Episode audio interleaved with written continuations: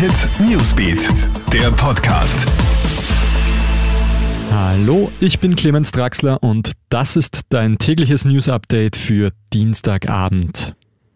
Österreich setzt weiter auf AstraZeneca. Sowohl die Europäische Arzneimittelbehörde als auch das nationale Impfgremium sind weiter vom Vorteil des umstrittenen Impfstoffes überzeugt. Auch der Bundeskanzler Sebastian Kurz unterstützt die Entscheidung der Expertinnen und Experten. Unterdessen übt die SPÖ scharfe Kritik an der Bundesregierung und spricht von einem Impfchaos. Es sei unglaubwürdig, dass niemand über die Möglichkeit, mehr Impfstoff zu bekommen, Bescheid gewusst hätte. Die Kritik richtet sich vor allem gegen den Bundeskanzler, so SPÖ-Vize-Clubvorsitzender Jörg Leichtfried. Sebastian Kurz hätte demnach von Anfang an zu wenig Budget vorgesehen und auf den falschen Impfstoff gesetzt.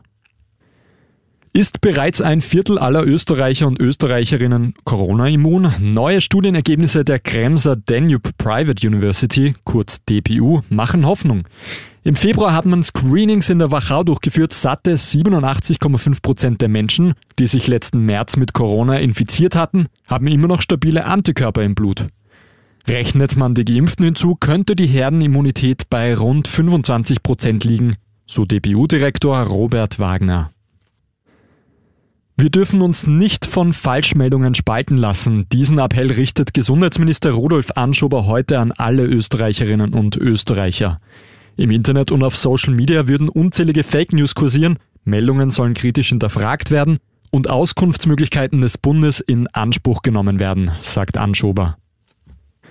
Wer kann Gemüse widerstehen, das Rette mich schreit? Die sogenannte Rette mich Box soll jetzt hässliches Obst und Gemüse vor der Biotonne bewahren. Die Supermarktkette Lidl möchte damit noch essbare Produkte verkaufen, anstatt sie wegzuschmeißen. Das Projekt soll auch gut fürs Klima sein, denn entsorgte Lebensmittel sind nicht nur Verschwendung, sondern verursachen auch unnötige CO2-Emissionen. Und ein Eisbärenhotel in China sorgt derzeit für Riesenaufregung. In der Großstadt Harbin öffnet nämlich eine Unterkunft, in der die Gäste rund um die Uhr mehrere Eisbären beobachten können. Ganz klar Tierquälerei, so die Tierschutzorganisation PETA. Veröffentlichte Fotos des Hotels zeigen ein kleines, karges Gehege, von allen Seiten einsehbar. Die Bilder sorgen für Entsetzen. Eisbären gehören in die Arktis, nicht in Zoos oder Glasboxen in Aquarien und ganz sicher nicht in Hotels, sagt Peter.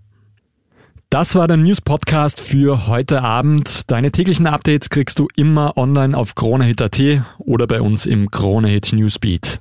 Einen schönen Abend noch. Krone Hit Newsbeat, der Podcast.